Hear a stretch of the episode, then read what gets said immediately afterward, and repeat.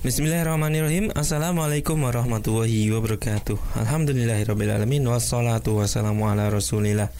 Sahabat Quran di mana pun anda berada Senang sekali saya Nur Syahid Bisa kembali menyapa sahabat Quran semua Pada kesempatan kali ini. Dan insya Allah ya Saya akan membersamai anda dalam acara Majelis Takon Atau Majelis Tanya Jawab Dan konsultasi Yang insya Allah akan dibersamai oleh Syekh Abdul Qadir Abdul Aziz Dan mutarjem kita Ustadz Abdul Mujib dan alhamdulillah telah hadir ya beliau Syekh Abdul Qadir Abdul Aziz dan uh, petanjim kita Ustadz Abdul Mujib. Dan kita sapa beliau terlebih dahulu. Assalamualaikum Ustaz. Waalaikumsalam warahmatullahi wabarakatuh. Bagaimana kabarnya Ustaz? Alhamdulillah baik. Masya Allah. Hmm.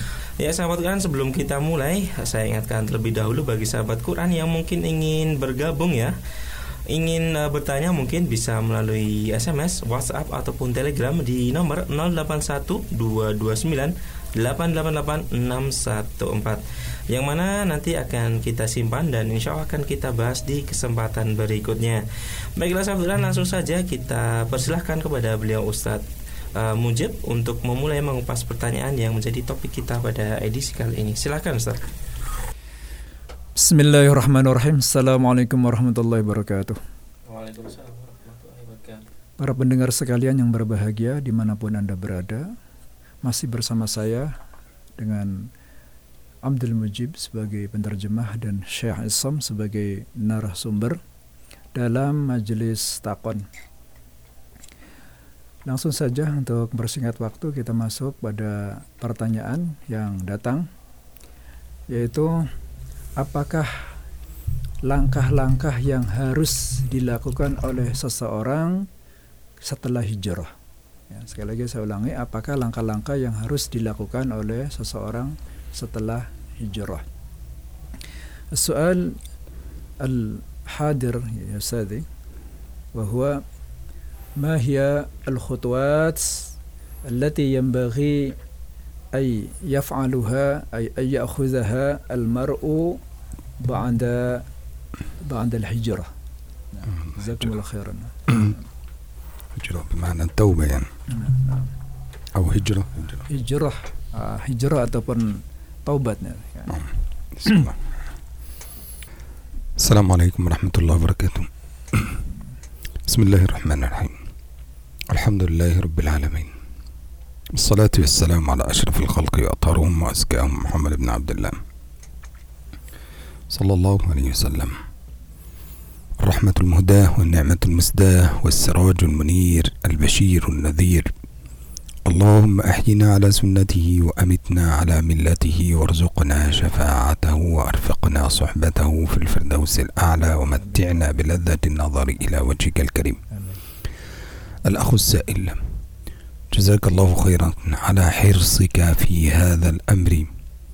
وأسأل الله سبحانه وتعالى أن يثبتنا جميعا على الحق وأن يثبتنا على طريق مستقيم حتى نلقاه وهو راض عنا اللهم امين يا رب العالمين Para pendengar khususnya yang bertanya Jazakumullah khairan ya, atas pertanyaan yang sangat berharga ini dan atas semangat antum untuk bertanya Ya, mudah-mudahan Allah Subhanahu wa taala senantiasa menjadikan kita tetap istiqamah.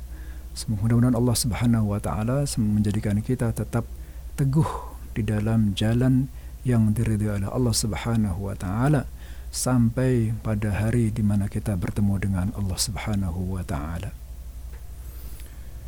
وقد دعا الله سبحانه وتعالى إلى التوبة كما قال ابن عباس رضي الله عنه في قول الله سبحانه وتعالى قل يا عبادي الذين أسرفوا على أنفسهم لا تقنطوا من رحمة الله إن الله يغفر الذنوب جميعا إنه هو الغفور الرحيم.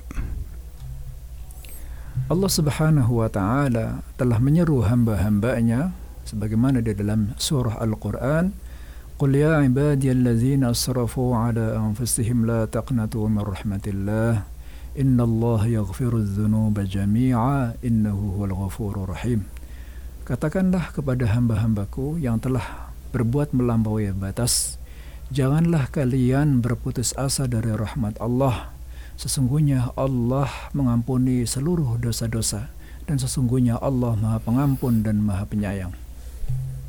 قال ابن عباس رضي الله عنه من آيس عباد الله من آيس أي جعل الناس تيأس من رحمة الله من آيس عباد الله من التوبة بعد هذه الآية فقد جحد كتاب الله أي أنه قد أنكر كتاب الله عز وجل Ibnu Abbas mengomentari ayat ini ya di dalam perkataan beliau Barang siapa yang telah membuat seseorang itu putus asa dari rahmat Allah Subhanahu wa taala setelah turunnya ayat Allah yang jelas ini maka sesungguhnya telah dia telah mengingkari telah menentang ayat Al-Qur'an ini في هذه الآية أو في هذا الكلام من كلام ابن عباس قد أورد في آخره كما جاء في تفسير ابن كثير فيقول فالله سبحانه وتعالى قد دعا من قالوا بأن المسيح ابن الله إلى التوبة. ودعا من قالوا بأن عزيرا ابن الله إلى التوبة. ودعا من قالوا أن الله ثالث ثلاثة إلى التوبة. فقال لهم بعد أن كفروا بالله سبحانه وتعالى وأشركوا به لقد كفر الذين قالوا إن الله ثالث ثلاثة لقد كفر الذين قالوا فقال لهم الله سبحانه وتعالى أفلا يتوبون إلى الله ويستغفرونه والله غفور رحيم Bagaimana tidak? Sedangkan orang-orang yang telah berbuat dosa yang besar. Orang-orang Yahudi ya yang mengatakan bahwasanya Uzair itu adalah anak Allah. Dan orang-orang Nasrani yang mengatakan bahwasanya Tuhan itu ada tiga oknum. Nah, mereka telah melakukan sebuah perbuatan kekafiran telah melakukan kesyirikan kepada Allah Subhanahu wa taala. Tapi kemudian Allah Subhanahu wa taala berfirman afala yatubuna wa yastaghfiruna Kenapa mereka tidak bertobat kepada Allah dan tidak meminta ampun kepada Allah? وقد قبل الله سبحانه وتعالى توبة آدم وهذه كانت أول معصية لبني البشر بعد أن خلقهم الله سبحانه وتعالى وكرمهم Allah Subhanahu wa taala telah memberikan ampunan taubat kepada Nabi Adam alaihi salam ya. Dan ini adalah maksiat pertama yang dilakukan oleh manusia setelah Allah sebelumnya telah memberikan kepada Nabi Adam ini kemuliaan dan kenikmatan dengan tinggal di surga. Kemudian Nabi Adam bermaksiat. Kemudian Nabi Adam bertaubat dan beristighfar kepada Allah. Kemudian Allah menerima taubatnya. فقال الله سبحانه وتعالى في سورة البقرة وقلنا يا آدم اسكن أنت وزوجك الجنة وكلا منها رغدا حيث شئتما ولا تقربا هذه الشجرة فتكونا من الظالمين. فأزلهما الشيطان عنها فأخرجهما مما كان فيه. وقلنا اهبطوا بعضكم لبعض عدو ولكم في الأرض مستقر ومتاع إلى حين. فتلقى آدم من ربه كلمات فتاب عليه إنه هو التواب الرحيم. Allah Subhanahu wa taala telah berfirman di dalam surat Al-Baqarah menceritakan tentang Adam.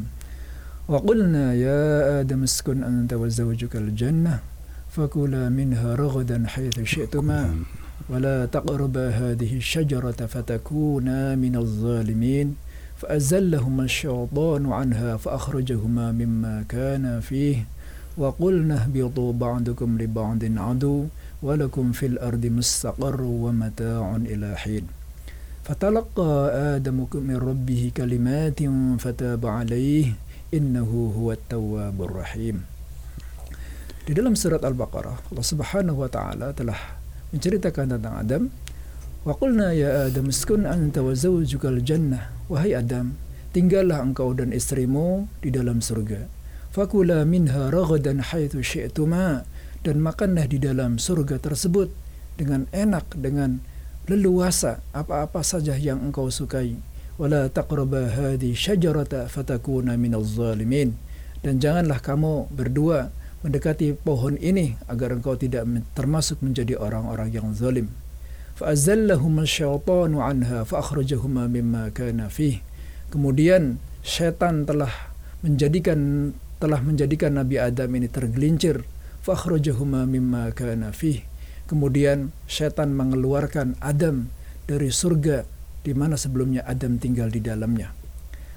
Fatalaqa Adam min rabbih kalimatin fataba alaih kemudian Nabi Adam menerima beberapa kalimat dari Allah.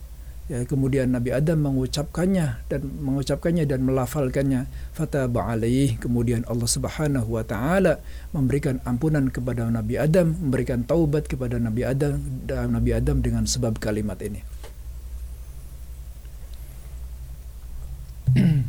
فقال الله سبحانه وتعالى أيضا حكاية عن آدم في سورة الأعراف قال ربنا ظلمنا أنفسنا وإن لم تغفر لنا وترحمنا لنكونن من الخاسرين Demikian juga Allah Subhanahu wa taala telah menceritakan Nabi Adam dalam surat Al-A'raf.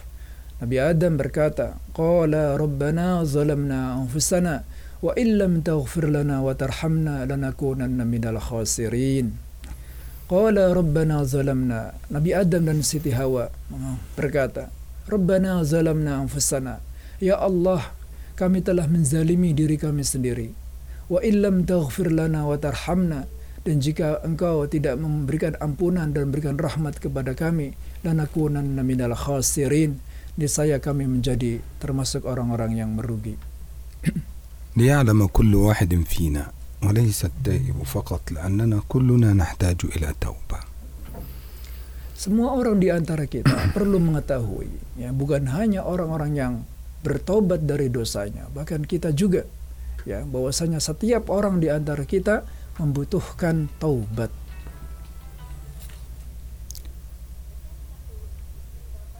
فكلنا لنا ذنوب لكن بعضنا عنده ذنوب كثيرة وبعضنا عنده ذنوب قليلة Setiap orang di antara kita mempunyai dosa. Sebagian di antara kita ada yang dosanya banyak, dan sebagian di antara kita ada yang dosanya sedikit. وبعضنا عنده كبيرة وبعضنا عنده صغيرة Dan di antara kita ada yang dosanya besar dan di antara kita ada yang dosanya kecil.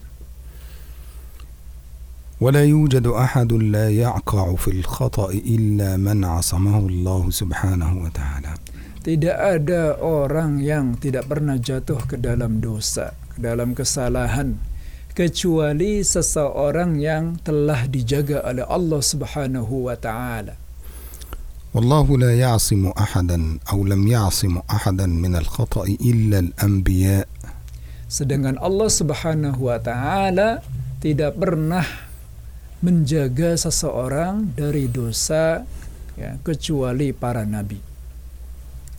وحتى أنه يمكن أن يأتيك سؤال أو يقع في ذهنك شيء إذا كان الله قد عصم الأنبياء فلماذا وقع آدم في الخطأ Mungkin saja gini, ada seseorang di antara kita yang bertanya, seandainya jika betul bahwasanya Allah Subhanahu wa taala telah menjaga para nabi dari berbuat dosa, kenapa Nabi Adam juga telah berbuat maksiat, telah berbuat dosa kepada Allah?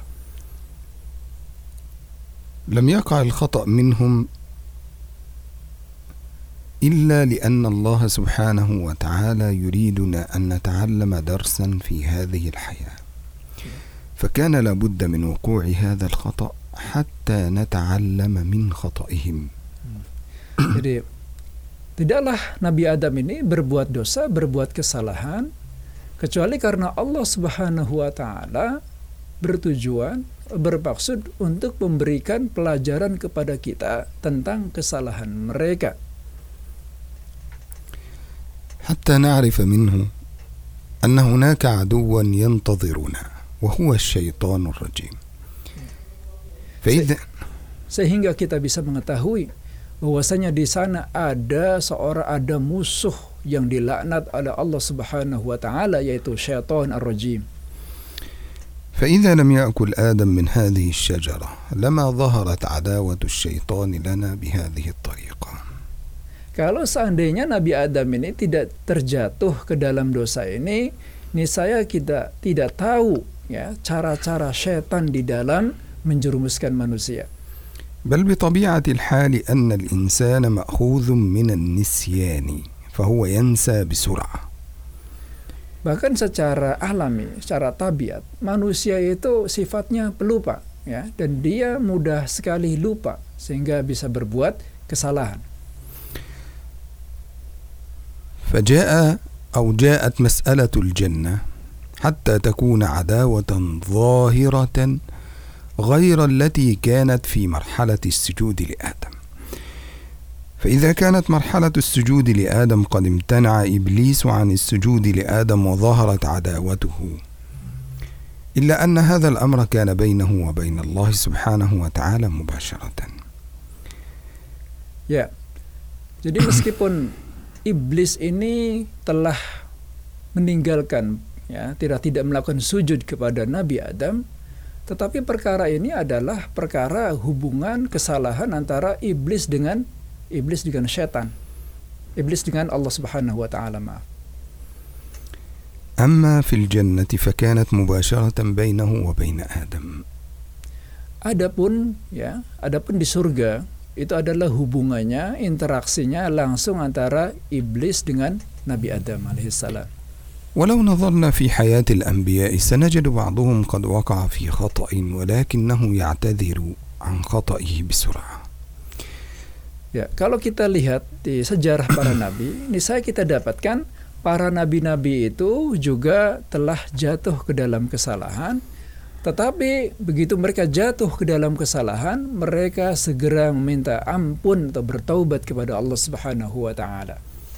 فلولا خطأ آدم ما تعلمنا الاعتذار في قوله ربنا ظلمنا أنفسنا وإن لم تغفر لنا وترحمنا لنكونن من الخاسرين Kalau seandainya bukan karena kesalahan Nabi Adam, niscaya kita tidak belajar ya bagaimana pertaubatan Nabi Adam ya dengan kalimat beliau yang terekam dalam Al-Qur'an yang terangkan dalam Al-Qur'an Rabbana zalamna anfusana wa illam taghfir lana wa tarhamna lanakunanna minal khasirin ولولا دعاء نوح لابنه في قوله رب إن ابني من أهلي وإن وعدك الحق وأنت أحكم الحاكمين فقال له الله عز وجل يا نوح إنه ليس من أهلك إنه عمل غير صالح فلا تسألني ما ليس لك به علم إني أعظك أن تكون من الجاهلين حدث من نوح عليه السلام هنا الاعتذار مباشرة Kalau bukan karena peristiwa Nabi Nuh ya yang meminta kepada Allah Subhanahu wa taala untuk memberikan ampunan kepada anaknya yang kafir yaitu Beliau mengatakan sebagaimana dalam dalam disebutkan dalam Al-Qur'an, qala rabbi ibn wa qala nuhun wa qala qala nuhun rabbi qala nuhun rabbi inna bini min ahli wa inna wa antaka al-haq wa anta hakamul hakimin. Nabi Nuh berkata, "Wahai Allah, sesungguhnya anakku ini adalah dari keluargaku. Wa anta hakamul hakimin." Sedangkan engkau adalah yang paling bijaksana di dalam hukum kemudian Allah Subhanahu wa taala langsung menegur Nabi Nuh ya Nuh qala ya Nuh innahu laysa min ahlik innahu amalun ghairu salih fala tas'alni ma laysa laka bihi ilm inni a'idzuka an takuna minal jahilin ya. Kemudian Allah Subhanahu wa taala langsung mengingatkan Nabi Nuh, wahai Nabi Nuh, itu bukan dari keluargamu. Itu adalah amalan yang tidak soleh, ya. Maka aku nasihati engkau agar engkau tidak termasuk pada orang-orang yang jahil. Oleh karena itu Nabi Nuh langsung meminta pertaubatan kepada langsung meminta ampun kepada Allah atas doa yang tidak diridhoi oleh Allah Subhanahu wa taala, tidak disetujui oleh Allah Subhanahu wa taala ini. فقال نوح عليه السلام رب إني أعوذ بك أن أسألك ما ليس لي به علم وإلا تغفر لي وترحمني أكن من الخاسرين Ya, Kemudian Nabi Nuh langsung mengatakan saya setelah itu ya setelah beliau ditegur oleh Allah Subhanahu wa taala beliau langsung mengatakan qala rabbi inni a'udzu bika an as'alaka ma laysa li bihi 'ilm wa illa taghfirli wa tarhamni akum minal khasirin ya Allah sesungguhnya aku berlindung kepadamu untuk meminta sesuatu yang aku sendiri tidak punya ilmu. Ya. Inni wa illam taghfirli wa tarhamni akum minal khasirin. Sesungguhnya kalau engkau tidak mengampuniku dan tidak merahmatiku, maka aku termasuk orang-orang yang merugi.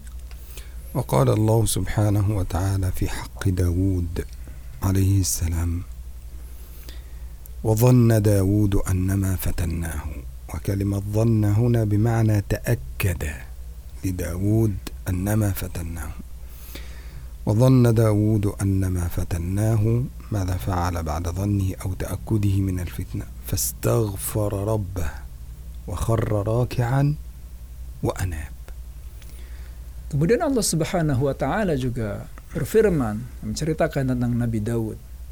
Wa zanna Dawud annama fatannahu fastaghfara rabbahu wa kharra raki'a wa anab. Fazanna Dawud, zonna di sini adalah maknanya ta'akada, yakin ya, bukan zonna yang mengira tapi keyakinan, betul-betul yakin bahwa Nabi Daud itu bahwasanya Allah Subhanahu wa taala telah mengujinya. Kemudian fakharra raki'a wa fastaghfara rabbahu wa kharra raki'a. Kemudian setelah itu dia langsung beristighfar kepada Allah Subhanahu wa taala, kemudian dia sujud dan kemudian segera kembali kepada Allah. ولو نظرنا في هذه القصص التي طرحناها أو في هذه الأخطاء لا يوجد واحد منهم إلا وبعد خطئه يعترف بالخطأ ثم يقبل الله عز وجل منه الخطأ. الله لا يرد مخطئا ابدا. مهما فعل هذا المخطئ ما لم تشرق ما لم تخرج الشمس من مغربها ما لم تطلع الشمس من المغرب أو ما لم يكن الإنسان في المرحلة الأخيرة عند الموت مرحلة اليأس الذي يسمى عند ذلك إيمان اليائس. الذي رأى الموت أمام عينيه عند الغرغرة فبدأ يتوب أو بدأ يؤمن بالله سبحانه وتعالى.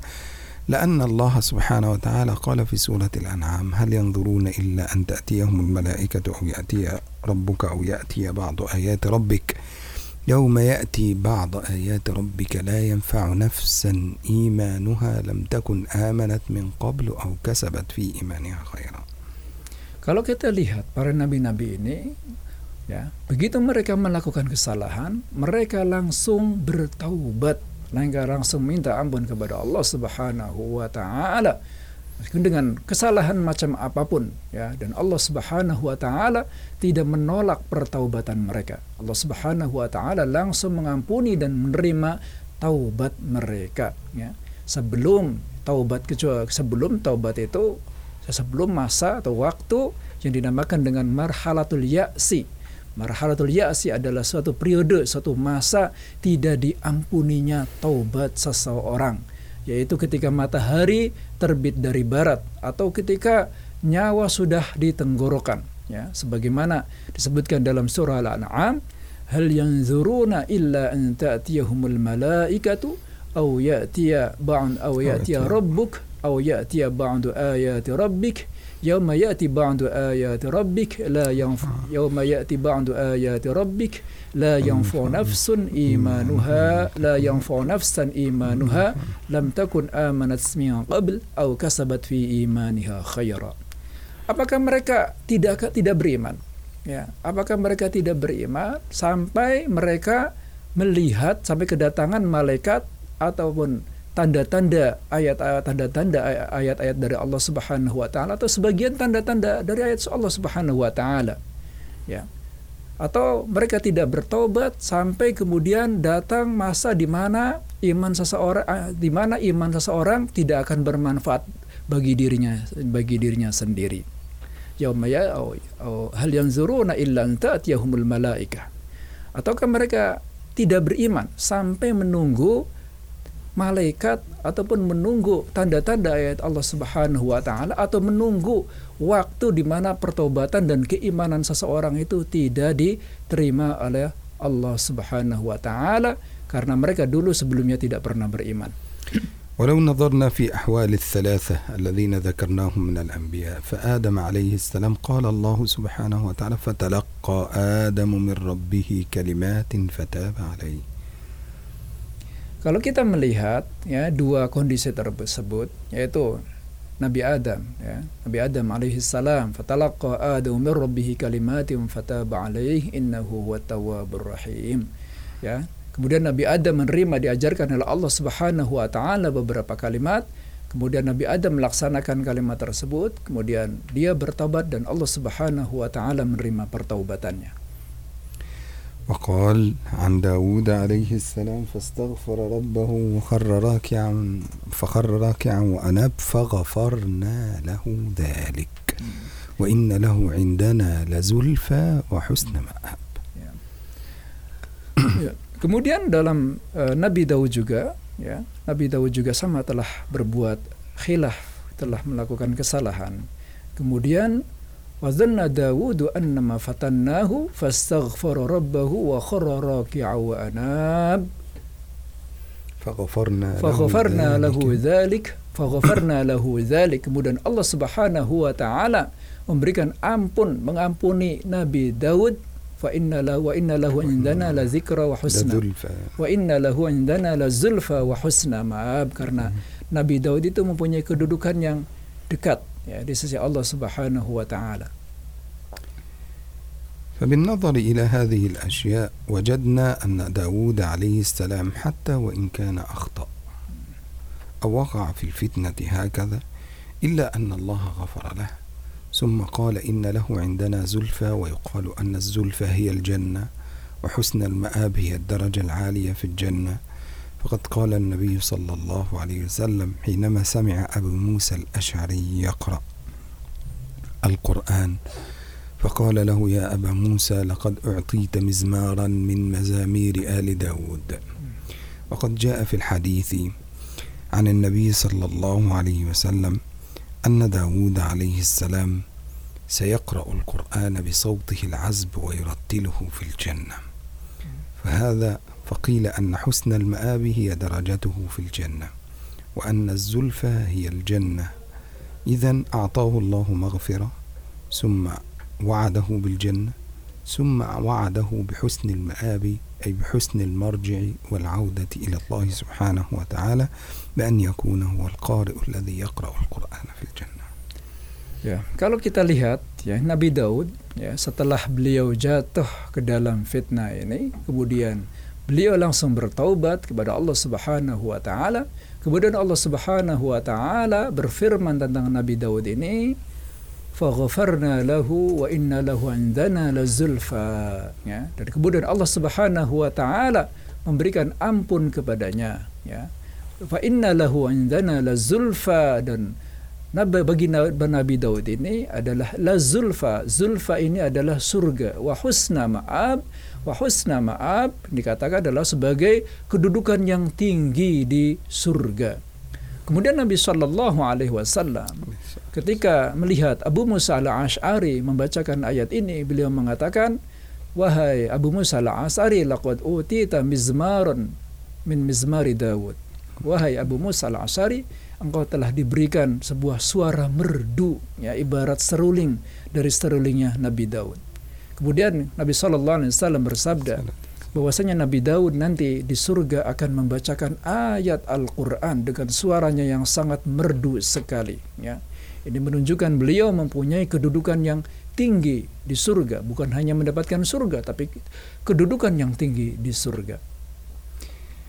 ومن هنا نعرف أن من أراد أن يتوب إلى الله عز وجل فله ثلاثة شروط هذا إذا كانت المعصية خاصة بالله سبحانه وتعالى Oleh karena itu dari hari ini kita bisa mengetahui bahwasanya seseorang yang ingin bertobat kepada Allah Subhanahu wa taala apabila kesalahannya itu adalah kesalahan antara hubungan dia dengan Allah maka dia mempunyai tiga syarat. الأول أن يقلع عن الذنب أن يبتعد عن الذنب الذي يفعل الذي فعله Yang pertama dia harus meninggalkan pekerjaannya sama sekali ya, meninggalkan secara total maksiat yang telah dilakukannya. secara total ya sama sekali ditinggalkan. وأن يندم عليه اثنين أن يندم عليه Kemudian yang kedua, dia harus ad, merasa dia harus menyesal. dia harus menyesali perbuatannya. Qad jaa fil hadits an Nabi sallallahu alaihi wasallam an-nadamu taubah. Dalam hadis Rasulullah sallallahu alaihi wasallam bila bersabda bahwasanya an-nadamu taubatun ya. Penyesalan itu adalah taubat. Wa an ya'zima ala alla ya'uda ila zambi abada. Dan kemudian dia juga bertekad untuk tidak kembali kepada dosa selama-lamanya. وهذه الشروط ثلاثة خاصة إذا كانت توبته من ما بينه وبين الله أما ما بينه وبين الناس فيشترط هذه الثلاثة ثم يزيد عليهم رد المظالم إلى أهلها Ini adalah kesalahan-kesalahan pertobatan, syarat-syarat pertobatan yang dilakukan oleh seseorang apabila kesalahan yang dilakukan itu adalah kesalahan dia dengan Allah Subhanahu wa taala. Adapun kalau kesalahan dia adalah dengan sesama manusia, maka ada lagi satu persyaratan yaitu mengembalikan kezaliman-kezaliman ya, meminta maaf atau mengembalikan kezaliman-kezaliman yang dia lakukan kepada sesama hambanya. ومن هذا نستطيع أن نقسم الناس بعد التوبة إلى أربعة أقسام Oleh karena itu, maka kita bisa bagikan ada empat bagian, ya, ada empat bagian macam-macam orang yang bertaubat. وهذه الأقسام تكون على أربعة أشياء كل قسم له آه، مواصفات خاصة به بدرجات خاصة. إن شاء الله نكملها غدا لأن الوقت قد داهمنا ونفصل مسألة من أقلع عن الذنب أو تاب إلى الله عز وجل ماذا يفعل Ya, eh, dari empat bagian ini, ya, dari empat bagian ini, masing-masing bagian mempunyai, ya, mempunyai karakteristik-karakteristik, mempunyai sifat-sifat, mempunyai keadaan-keadaan tertentu yang harus ada. Ya. Karena ini memerlukan pembahasan secara terperinci tiap bagian, maka insya Allah akan kita lanjutkan lagi dalam majelis selanjutnya. Ya. Para pendengar sekalian berbahagia, demikianlah uh, uraian dari Syekh tentang uh, seorang yang ingin berhijrah kepada Allah Subhanahu wa taala. Jadi langkah yang harus dia lakukan adalah bertaubat, ya, bertaubat. Begitu melak dia melakukan kesalahan, maka segera dia bertaubat dan tidak pernah berputus asa untuk mendapatkan rahmat dan ampunan dari Allah Subhanahu wa taala. Tidak ada dosa yang tidak diampuni oleh Allah Subhanahu wa taala selama dia segera melakukan taubat dan tidak dan tidak menunda-nunda pertaubatan sampai dengan waktu di mana taubat dan keimanan seseorang telah terlarang, telah tidak diterima. Wallahu taala alam. Ya. Assalamualaikum warahmatullahi wabarakatuh. Jazakumullah khair kepada Syekh Abdul Qadir Abdul Aziz dan Ustadz Abdul Mujib yang telah berkenan uh, hadir dan menyempatkan waktu untuk berbagi ilmu pada kesempatan kali ini. Dan terima kasih kepada sahabat Quran juga yang telah mengirimkan pertanyaan ya. Dan insya Allah akan uh, kita bahas ya mungkin insya Allah di edisi berikutnya seperti itu. Dan semoga menjadi pencerahan bagi kita semua khususnya bagi yang bertanya dan sahabat Quran yang lain pada umumnya. Baiklah sahabat Quran di mana pun anda berada Demikian tadi Majelis Takon edisi kali ini Akhirnya saya Nur Syahid yang bertugas Juga mewakili Syekh Abdul Qadir Abdul Aziz dan Ustadz Abdul Mujib pamit undur diri dari ruang dengar sahabat Quran semua. Tetap stay tune di 99.9 FM Radio Iskarima, sahabat Anda belajar Al-Quran. Alhamdulillahirrabbilalamin. Subhanakallahumma bihamdika. Asyhadu ilaha illa anta astaghfiruka wa atubu. Wassalamualaikum warahmatullahi wabarakatuh.